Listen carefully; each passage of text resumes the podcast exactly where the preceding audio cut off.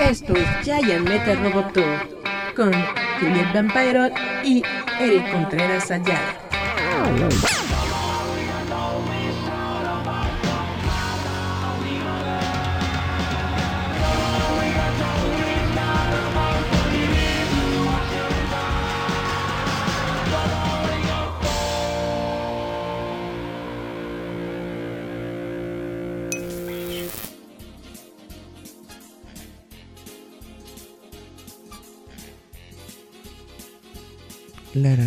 Perfecto, ahora parece que sí estamos bien, ya está bien conectado el micrófono.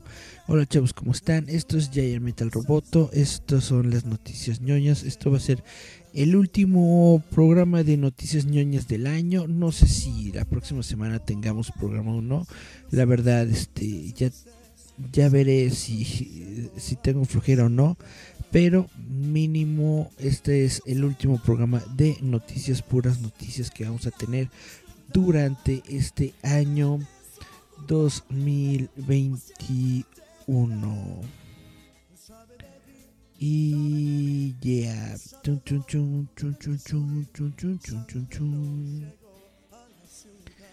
Vamos, eh, si les parece bien.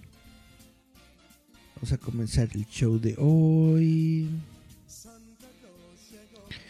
Eh, ok, perfecto. Vamos a comenzar el show de hoy en 3, 2, ya. Na,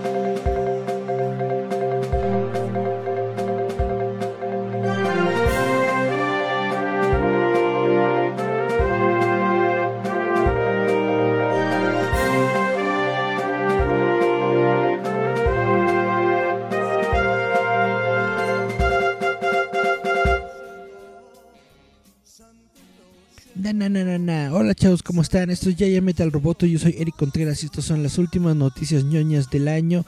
Yodita y yo les agradecemos que nos hayan acompañado durante todo este año completito del 2021 aquí en la frecuencia de roboto.mx y bueno, vamos a darle si les parece bien a lo que yo considero son las noticias más importantes o más destacadas, más destacadas que se han dado durante esta semanita. Como les estaba platicando antes de, comenzar, estas van a ser las últimas noticias ñoñas del año. Todavía no decido si vamos a tener programa la próxima semana, que ya es fin de año. A lo mejor sí, yo creo que sí. Pero pues ya no va a ser noticias, va a ser otra cosa. A lo mejor armamos un programa especial con lo mejor del año o algo así. Pero bueno, Vámonos a lo que nos truje, chencha, que son las noticias ñoñas. Y vamos a hablar justamente de John Wick. Porque resulta que la película de John Wick, que está protagonizada por el mismísimo Keanu Reeves, se ha atrasado, se va a retrasar todo un año completito. John Wick, capítulo 4, se retrasará oficialmente cerca de un año y Lionsgate lo impulsará hasta principios de 2023.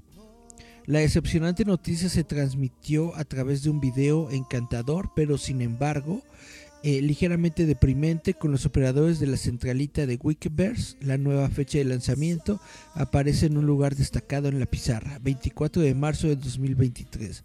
Originalmente, esta película estaba programada para ser lanzada en mayo de 2022. Esta noticia llega a pesar de que la filmación a pesar de que la filmación de John Wick 4 se completó en noviembre, según se informa, se llamará John Wick capítulo 4 Haga, Hagakure y aparentemente profundizará en términos del código del asesino. Eh, John Wick no es la única película que se retrasa. En octubre Disney anunció retrasos para casi toda la lista de Marvel y es probable que se esperen más retrasos en medio de la última ola de la pandemia de COVID-19. Mientras tanto, Keanu Reeves protagoniza en estos momentos The Matrix Resurrections, donde se le puede encontrar luciendo una barba y un peinado que recuerda a John Wick. Y bueno, esto es lo que tenemos en estos momentos sobre John Wick y sobre Keanu Reeves. ¿Ustedes ya fueron a ver la Matrix eh, Resurrecciones? Espero que sí, espero que hayan podido verla y ya después me dirán si les gustó o no les gustó. Déjenme tomo un trajito de agua y continuamos.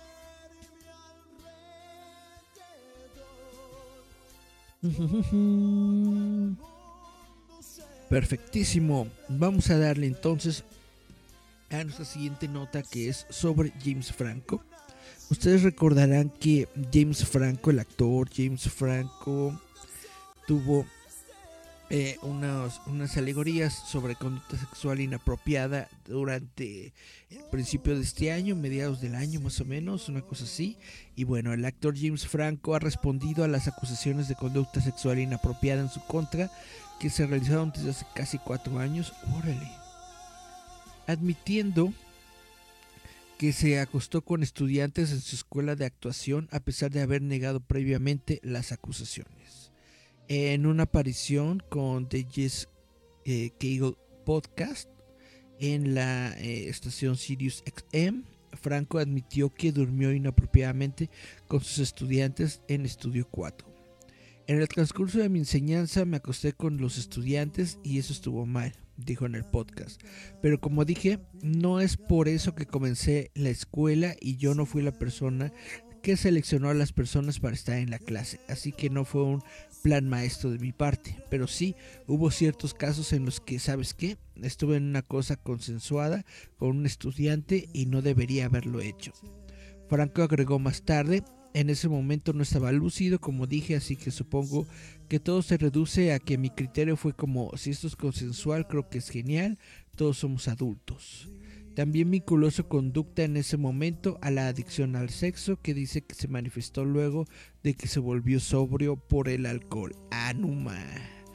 Pero bueno, esto es lo que está diciendo en estos momentos el señor James Franco que está admitiendo que sí, jugó mal y se echó a, algunos de sus alumnos en la escuela de actuación. Ahora, eh, lo que les tengo en estos momentos es una nota chaquetera. Porque resulta que Spider-Man 3 es en estos momentos tendencia en las redes sociales, sobre todo en Netflix. Es tendencia porque los fanáticos están pidiendo que Andrew Garfield protagonice una nueva película. Los fanáticos de Spider-Man quieren volver a ver a Andrew Garfield como Peter Parker, como las tendencias de The Amazing Spider-Man 3 en Twitter están demostrando.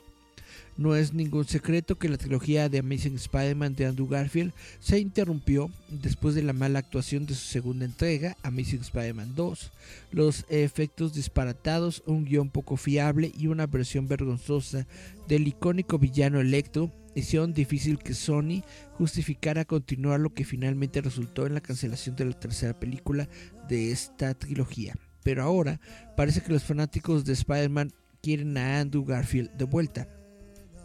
Según el sitio web comicbook.com, su reciente aparición en Spider-Man No Way Home ha provocado una ola de apoyo para Peter Parker de Andrew Garfield. Según lo que se lee, dice Andrew Garfield robó muchas escenas de Spider-Man No Way Home con su tragicómica y meta actuación como Peter 3 dice el sitio comicbook.com. Después de recibir un recordatorio de todo lo que Andrew Garfield puede ser como Spider-Man, los fanáticos de Marvel ahora quieren que Sony haga realidad The Amazing Spider-Man 3.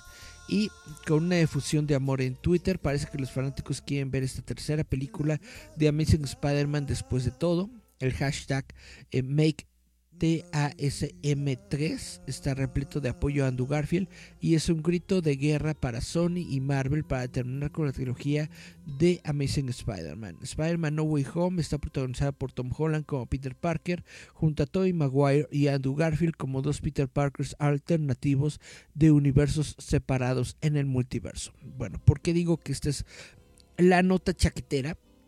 Porque sí está muy bien y muy padre que la gente quiera cosas, sí está muy bien y muy padre que se le reconozca a Andrew Garfield, por su papel como eh, Peter Parker en, estas películas de Amazing Spider-Man. De hecho, a mí me gustan todas las películas de Spider-Man, las de Sam Raimi, las de Andrew Garfield y las de Marvel actuales, me gustan todas.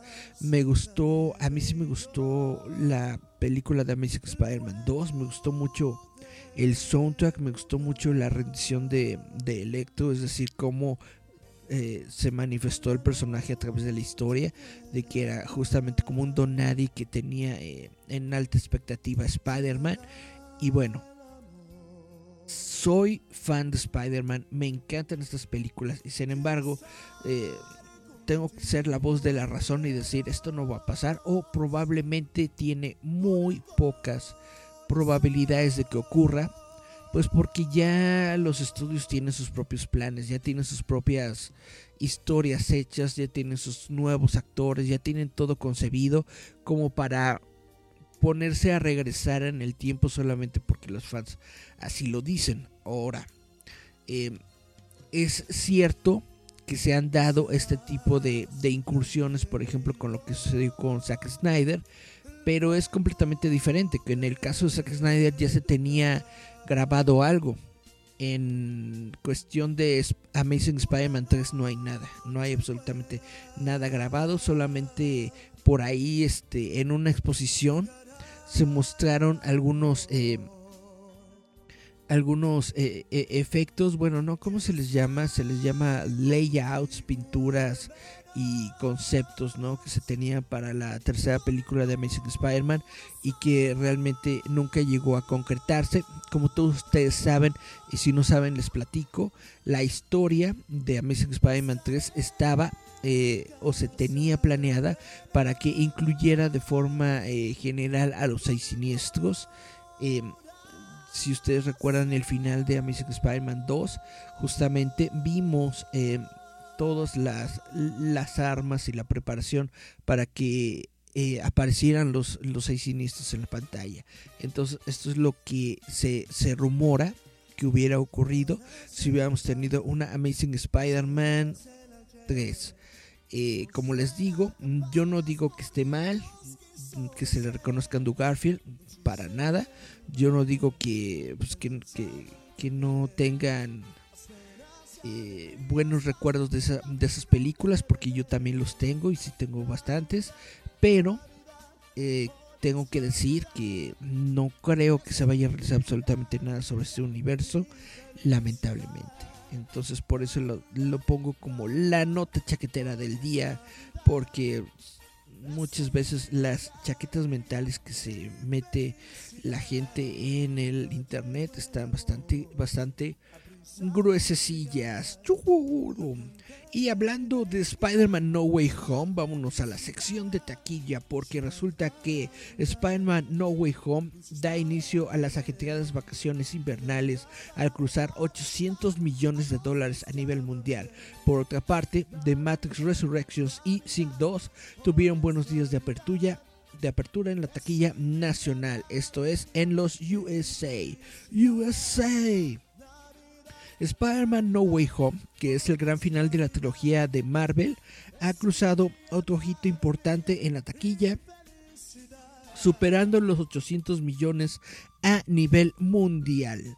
Después de solo 10 días en la pantalla grande, la última película de Spider-Man dirigida por Tom Holland, no fue dirigida por Tom Holland, pero bueno, protagonizada por Tom Holland, se ha convertido en la película de Hollywood más taquillada del año con 813,9 millones de dólares en todo el mundo. Este miércoles pasó a la secuela de James Bond, No Time to Die, que solamente recaudó 774 millones de dólares a nivel mundial. Hasta la fecha, solo dos películas chinas locales, que es La batalla en el lago Shangjin, que ha llegado a 902 millones, y Hola Mamá, que llegó a 882 millones, han generado más que No Way Home en la taquilla mundial.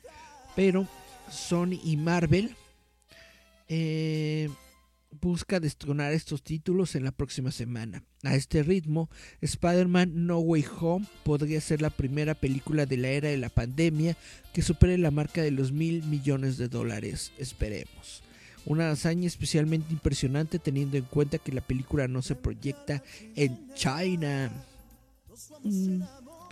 En la taquilla nacional, el cuento más reciente de Spider-Man, estamos hablando de Estados Unidos, la taquilla nacional de Estados Unidos. En la taquilla nacional, el cuento más reciente de Spider-Man recaudó 27 millones de dólares el miércoles en 4.336 salas de cine, dando inicio a una temporada festiva muy ocupada. Lleva el recuento de seis días de la película a 356.5 millones de dólares, un resultado enorme. Entre el miércoles y el domingo, No Way Home podría sumar hasta 160 millones más, lo que haría que su botín en América del Norte supere los 450 millones de dólares. Y también todos ustedes, chavitos, chavitos eh, fanáticos, supongo que fueron al cine en, en bandejas, bueno, en, en rebaños para ver Spider-Man No Way Home. Y bueno, esta película está rezando en la taquilla en un momento en el que varias películas nuevas se estrenan en todo el país con una notable venta de entradas a pesar de las crecientes preocupaciones sobre la variante Omicron eh, del COVID-19 que se extendió rápidamente en la ciudad de Nueva York y otras partes del país, la taquilla nacional de los Estados Unidos en general alcanzará sus niveles más altos en un solo fin de semana desde 2019. Después de No Way Home, la batalla por el segundo lugar se reducirá a la comedia musical animada de Universal Pictures Sick 2 y la secuela de ciencia ficción de Warner Brothers, Matrix Resurrections, las cuales se estrenaron el miércoles y buscan aterrizar sólidas vacaciones. Eh, Sing 2 tuvo una ligera ventaja el miércoles ganando 8.14 millones de dólares en 3.892 lugares hasta el domingo la comedia familiar de la máquina de discos sigue en camino de acumular al menos 40 billones. Este número está ligeramente inflado porque ocurre, incluye 1.6 millones acumulares de exámenes avanzados durante el fin de semana de Acción de Gracias. Aún así representa una buena participación ya que los padres con niños pequeños se han mostrado más reacios a ir al cine en medio de la pandemia. Eh, esta película fue dirigida por Garth Jennings, ha sido revisada positivamente y cuenta la historia del optimista koala Buster Moon, con la voz de Matthew McConaughey, y sus amigos animales, que tienen las voces de Reese Witherspoon, Scarlett Johansson, Nick Kroll, Pharrell Williams y Taron Egerton. En esta nueva aventura intentan convencer a una legendaria estrella de rock que tiene la voz de Bono para que actúe con ellos durante un concierto para un magnate de los medios de comunicación. Y bueno, The, Matrix, The Matrix eh, original, no, Revolución, Resurrections, ok. The Matrix Resurrection ganó 6.4 millones de dólares el miércoles en 3.552 lugares de América del Norte, lo que puso a la película en marcha para terminar el fin de semana con entre 40 y 50 millones. En el extremo superior de este rango, Resurrections va a superar a Duna, que solamente obtuvo 41 millones para conseguir el debut más importante de una película de Warner Brothers durante este año, al igual que la lista completa de 2021 del estudio. La cuarta entrega de Matrix se reproduce simultáneamente en HBO Max. Y yo creo que eso le ayuda bastante, bastante, bastante. The Matrix Resurrection se encuentra protagonizada por Keanu Reeves como el elegante ciberdelincuente Neo y Carrie Ann Moss como Trinity y es retomada 20 años después de su última aparición en pantalla en la serie de ficción fundamental The Matrix Revolutions. Y bla bla bla, sí, muy bien. Kingsman de Disney y de 20th Century Fox, bueno ya no es Fox, de 20th Century se estrenó con 2.3 millones de dólares el miércoles. La tercera entrega de la serie de películas de Kingsman, protagonizada por Ralph Fiennes, sirve como una historia de origen sobre la agencia de inteligencia independiente ha eh, revisado las estimaciones de 10 millones a 12 millones durante el marco de 5 días. Ciertamente está por debajo de las expectativas que tenía el estudio, pero incluso esta cifra no sería un mal comienzo dada la enorme competencia en las carpas de los cines.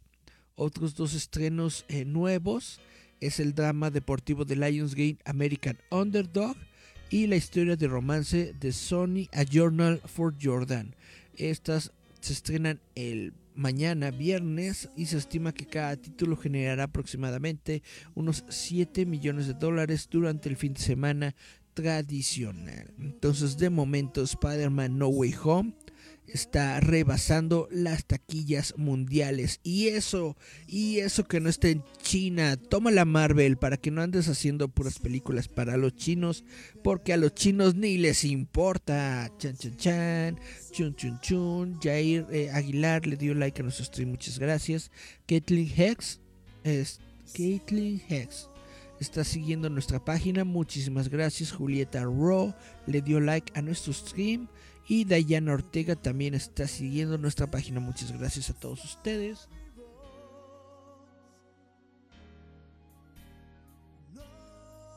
Ay, ay, ay. Está. Se siente muy seca mi boquita. Chun, chun, chun. Y bueno, también durante esta semana se estrenó la segunda temporada de The Witcher. ¿Ustedes ya vieron The Witcher? Eh, resulta que, eh, al menos en algunos sitios web, eh, los fanáticos le están metiendo mucho hate a la segunda temporada y es de lo que les voy a hablar en estos momentos porque después de estrenarse en Netflix en diciembre de 2019, The Witcher se convirtió en un éxito instantáneo, presentando al público un nuevo mundo de fantasía y una nueva profesión mágica, el matar monstruos. Pero donde la temporada 1 no logró impresionar a los críticos y arrasó con el público, la segunda temporada recientemente lanzada parece haber tenido el efecto contrario la temporada 2 de The Witcher está siendo criticada por los fanáticos, algunos de los cuales son recién llegados que han tenido tiempo de ponerse al día con la franquicia en los últimos dos años. La crítica generalmente está dirigida a la escritura y las inconsistencias percibidas, así como a sus desviaciones del material original. Por el contrario, la temporada 2 aparentemente impresionó a los críticos, quienes elogiaron los efectos visuales mejorados, la exploración de los personajes principales y más. En la revisión del sitio web Rotten Tomatoes, la temporada 2 de The Witcher de Netflix posee una puntuación de audiencia del 63% y una puntuación de crítica del 94%. A modo de comparación, la temporada 1 tiene una puntuación de audiencia del 91% y una puntuación de crítica del 68%. Esencialmente, donde los críticos encontraron que la serie era mediocre en la temporada 1, elogiaron las muchas mejoras de la temporada 2. El público, por otro lado, encontró que el estado de la serie era al revés. Sin embargo, vale la pena señalar que con la temporada 1 Muchas de las críticas compararon a The Witcher desfavorablemente con Game of Thrones, lo que hizo que el género de fantasía fuera accesible para el público general. Eh, The Witcher temporada 2 adaptó en gran medida Blood of Elves, el libro de Andrzej, Andrzej, Andrzej, Andrzej Sapkowski, así como una historia de The Last Wish y elementos de Time of Contempt. Time of Contempt. Vale la pena señalar que la adaptación de acción en vivo renuncia a ciertas historias e introduce personajes y tramas completamente nuevos, incluida la lucha de Violet, de Violet Mayer y Jennifer por sus poderes. La showrunner Lauren S. Hirsch ha hablado anteriormente sobre algunas de estas desviaciones. Bueno, realmente no sé qué quiere la gente. En primer lugar, tengo que decir, el Rotten Tomatoes, Rotten Tomatoes solamente es un sitio web de entretenimiento. No es así como que, uy, eh, lo que diga Rotten Tomatoes es la realidad y es lo que se y es lo que está moviendo a Hollywood. La verdad es que no. Muchas veces, bueno, yo lo he dicho varias veces. Las críticas no sirven más que como un estimado, pero no son la realidad puede ser que, haya muchas personas a las que les guste algo o que lo odien. Y sin embargo, esto no significa que sea algo malo. Por ejemplo, tomemos el, ejemplo más cercano que tenemos es eh, Masters of the Universe, la, nueva serie de televisión de Amos del Universo que se estrenó en Netflix con em, el showrunner de Kevin Smith, que un montón de gente estuvo criticando y estuvo diciendo, no, ¿cómo puede ser? que ese ya no es He-Man, que Tila, que no sé qué, que bla bla bla, que mi infancia me la destruyeron. Total que hubo mucho hate, hubo muchas personas que le tiraron mucho odio a esta serie de televisión y justamente en sitios como Rotten Tomatoes le, metieron con todo, ¿no? Pusieron sus críticas muy, eh, muy altas de modo que pues la, la calificaron muy mal. Y sin embargo, esta serie no se considera para nada una, un, fracaso dentro de Netflix. Dentro de Netflix eh, les gustó mucho la serie. ¿Por qué? Porque mucha gente la vio. Millones de personas, millones de personas que están conectados dentro de la plataforma de Netflix estuvieron viendo la, la serie y la estuvieron viendo varias veces, lo que significa, pues vaya, que sí les gustó. Eh, lo más probable es que la hayan visto eh, en solitario y con sus hijos, es lo que mm, más o menos la, gente predice, pero ese es un ejemplo de, de una serie que aparentemente, aparentemente todo el mundo odia, pero le fue muy bien en cuestión eh, económica del billete. Y seamos completamente honestos, al final lo que le importa a los estudios no es si a fulanito de tal le destruyó la infancia, sino que haya tenido un buen billete. ¿Qué es lo que ocurrió con la película de Las Cazafantasmas? La, el, el remake hecho con, con, mujeres Muchas personas la destruyeron porque pues sí es una muy mala película, eh, tiene muy malas actuaciones, tiene muy mala comedia y todo esto, pero muchas personas la estuvieron buscando, tanto así que se convirtió en un éxito dentro del mercado de, de video.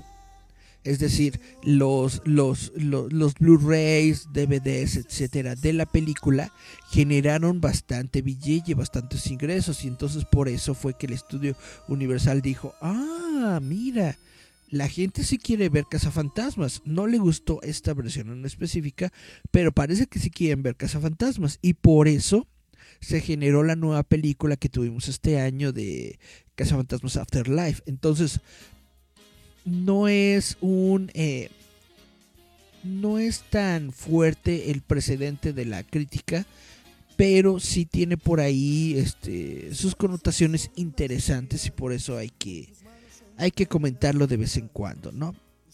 Y bueno, no sé si ustedes recuerden Tiger and Bunny. Tiger and Bunny fue un anime que se desarrolló para Netflix ya hace un buen, yo creo que la verdad es que no lo recuerdo, pero yo creo que ya hace más de 5 años. Es un, es, una, es un anime desarrollado en un mundo en donde existen los superhéroes, algo así como My Hero Academia, podría llamarse un antecesor de My Hero Academia. y, vaya, de, todo el, género de superhéroes que ya está arrasando, pues prácticamente todos, todo, todo, todas las plataformas, ¿no? Tiger Bunny eh, está bastante interesante y eh, se acaba de anunciar por fin la segunda temporada. Tiger Bunny regresan para más acción de superhéroes en el tráiler de la temporada 2, una década después, imagínate, 10 años después de la conclusión de la temporada original, el anime de superhéroes Tiger Bunny anuncia su regreso con un nuevo tráiler. La segunda temporada del anime original regresará a Netflix el próximo año. La nueva temporada se anunció con un tráiler que presenta el lema Héroes están de vuelta. El video muestra el nuevo tema musical de la serie Kaleido Proud Fiesta del grupo de pop adolescente Unison Square Garden. La temporada 2 se desarrollará dos años después de los eventos de la segunda película de la franquicia Tiger and Bunny The Movie The Rising. Muchos miembros del equipo creativo de entradas anteriores de la franquicia regresan para la nueva temporada. Esto incluye al guionista Masafumi Nishida, al compositor Yoshihiro Ike y al diseñador de personajes Masakazu Katsura.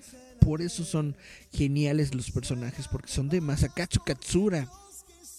El veterano de la industria del anime Atsuko Kase, quien estuvo en Mobile Suit Gundam, y en Stardust Memory se une al equipo como el nuevo director del programa.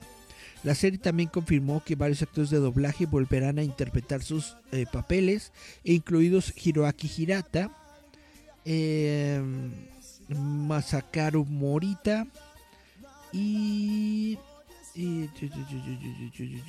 Ok, perdón, estaba leyendo. Hiroaki Hirata y Masakatsu Morita son respectivamente Wild Tiger y Barnaby Brooks Jr., es decir, Tiger y Bunny.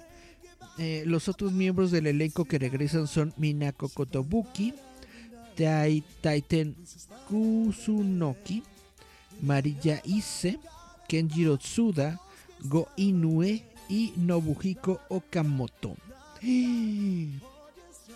Suena muy interesante, se los recomiendo mucho, tienen que ver Tiger and Bunny. Y bueno, eh, pasando a algo más eh, reciente, no sé si ustedes ya vieron la nueva temporada de eh, esta serie de televisión de Hawkeye. Realmente me gustó bastante la serie de televisión de Hawkeye.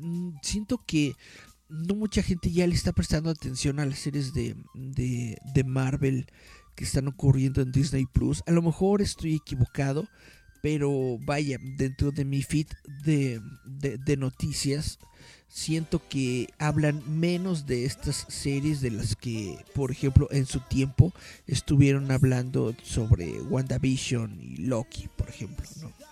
Eh, pero bueno, es una muy buena serie de televisión, está muy bien ambientada dentro del universo cinematográfico de Marvel. Resulta que se desarrolla de hecho unos cuantos días después de eh, lo que vimos nosotros en la película Spider-Man eh, No Way Home. Y algo muy interesante que espero que no sea un spoiler muy grande, pero se los tengo que decir, es de que Vincent Donofrio regresa como Kingpin en, en, esta, en este último episodio. Vincent D'Onofrio interpretó a Kingpin en la serie de televisión de Netflix Daredevil. Entonces eh, tenemos por ciento eh, garantizado, mínimo en un 90%, que las historias que ocurrieron en esas series de televisión de Netflix están eh, firmemente colocadas dentro del universo cinematográfico de Marvel. Ahora, Voy a dar unos pequeños spoilers del el final de Hawkeye, pero no es muy grande, espero que no sea muy grande. El final de temporada de Hawkeye termina con Maya López enfrentándose a su tío Kingpin, Wilson Fisk, después de que el grandote escapa de su derrota y pelea prolongada con Kate Bishop.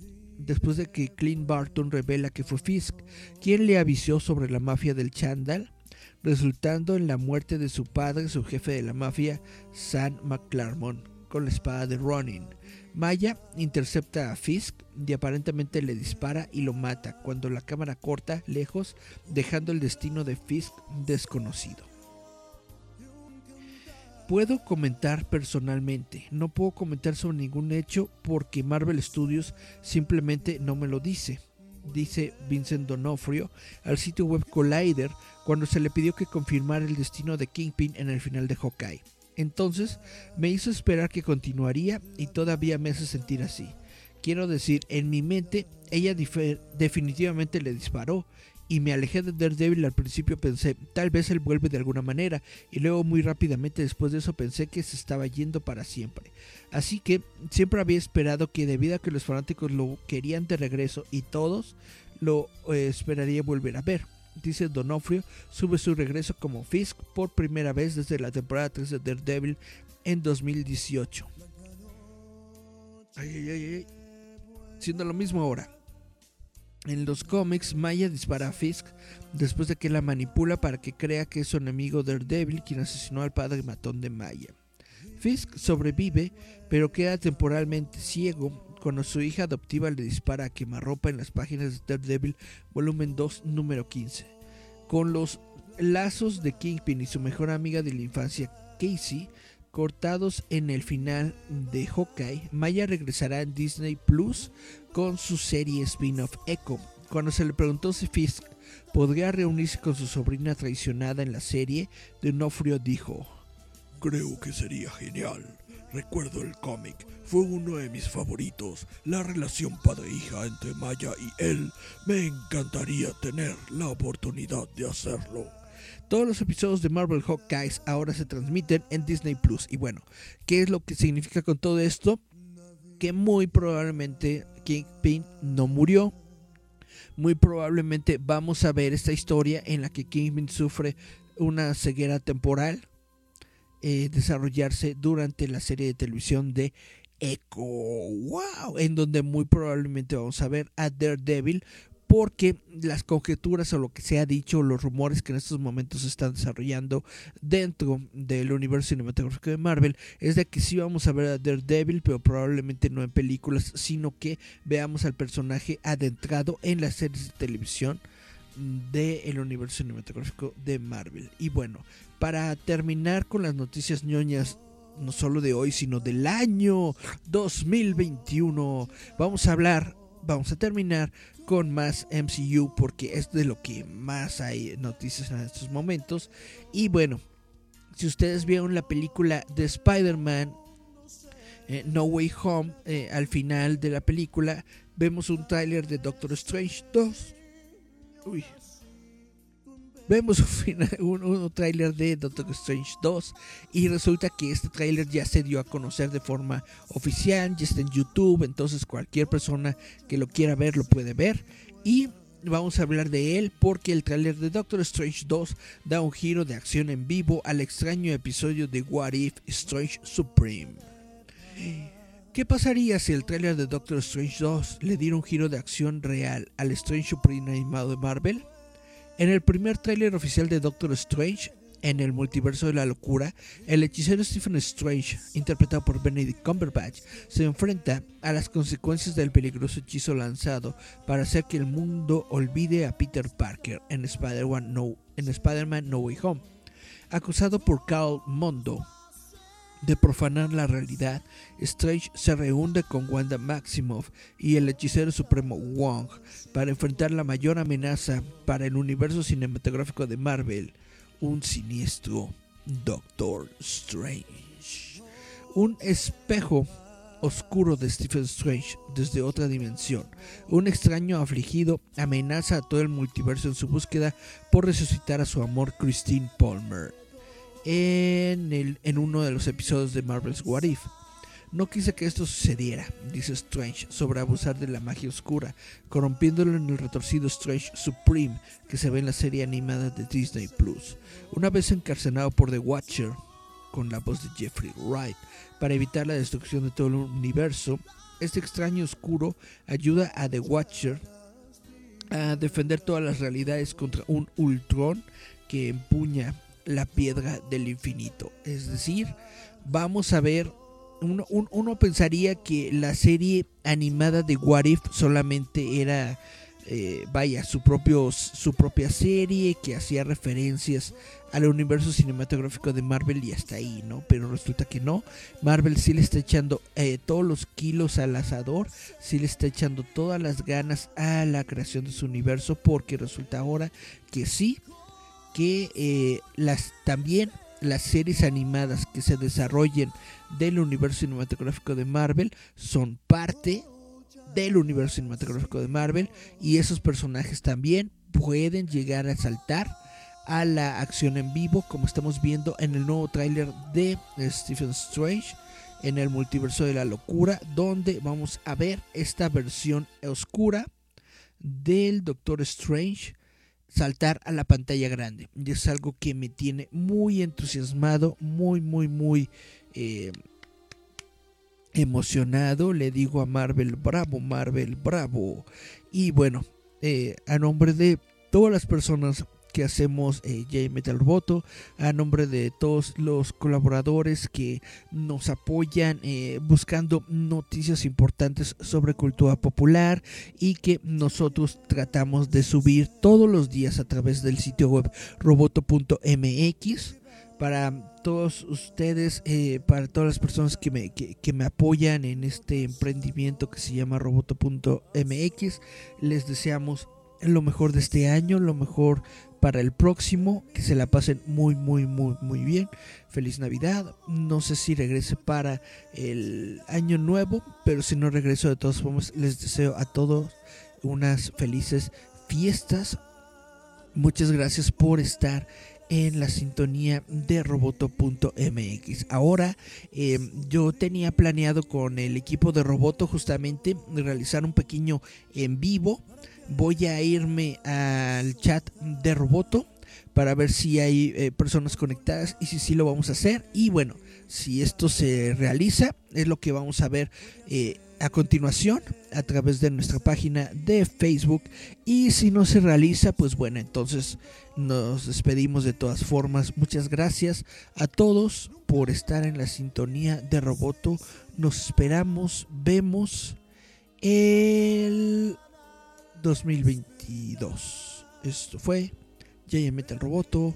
Chau, chau. Chau, chau, chau. Y chan, chan.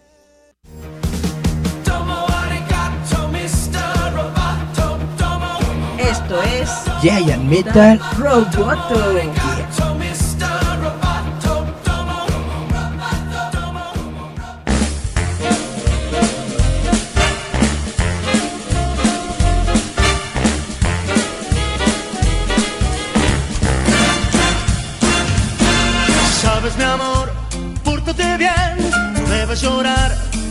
Ya sabes por qué. Santa Claus llegó a la ciudad.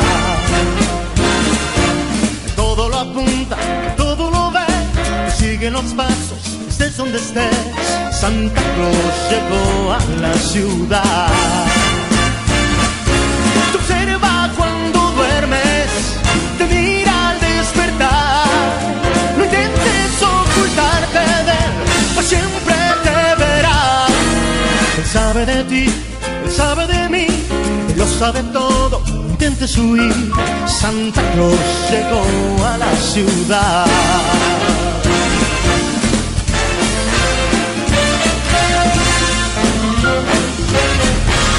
Santa Claus llegó a la ciudad.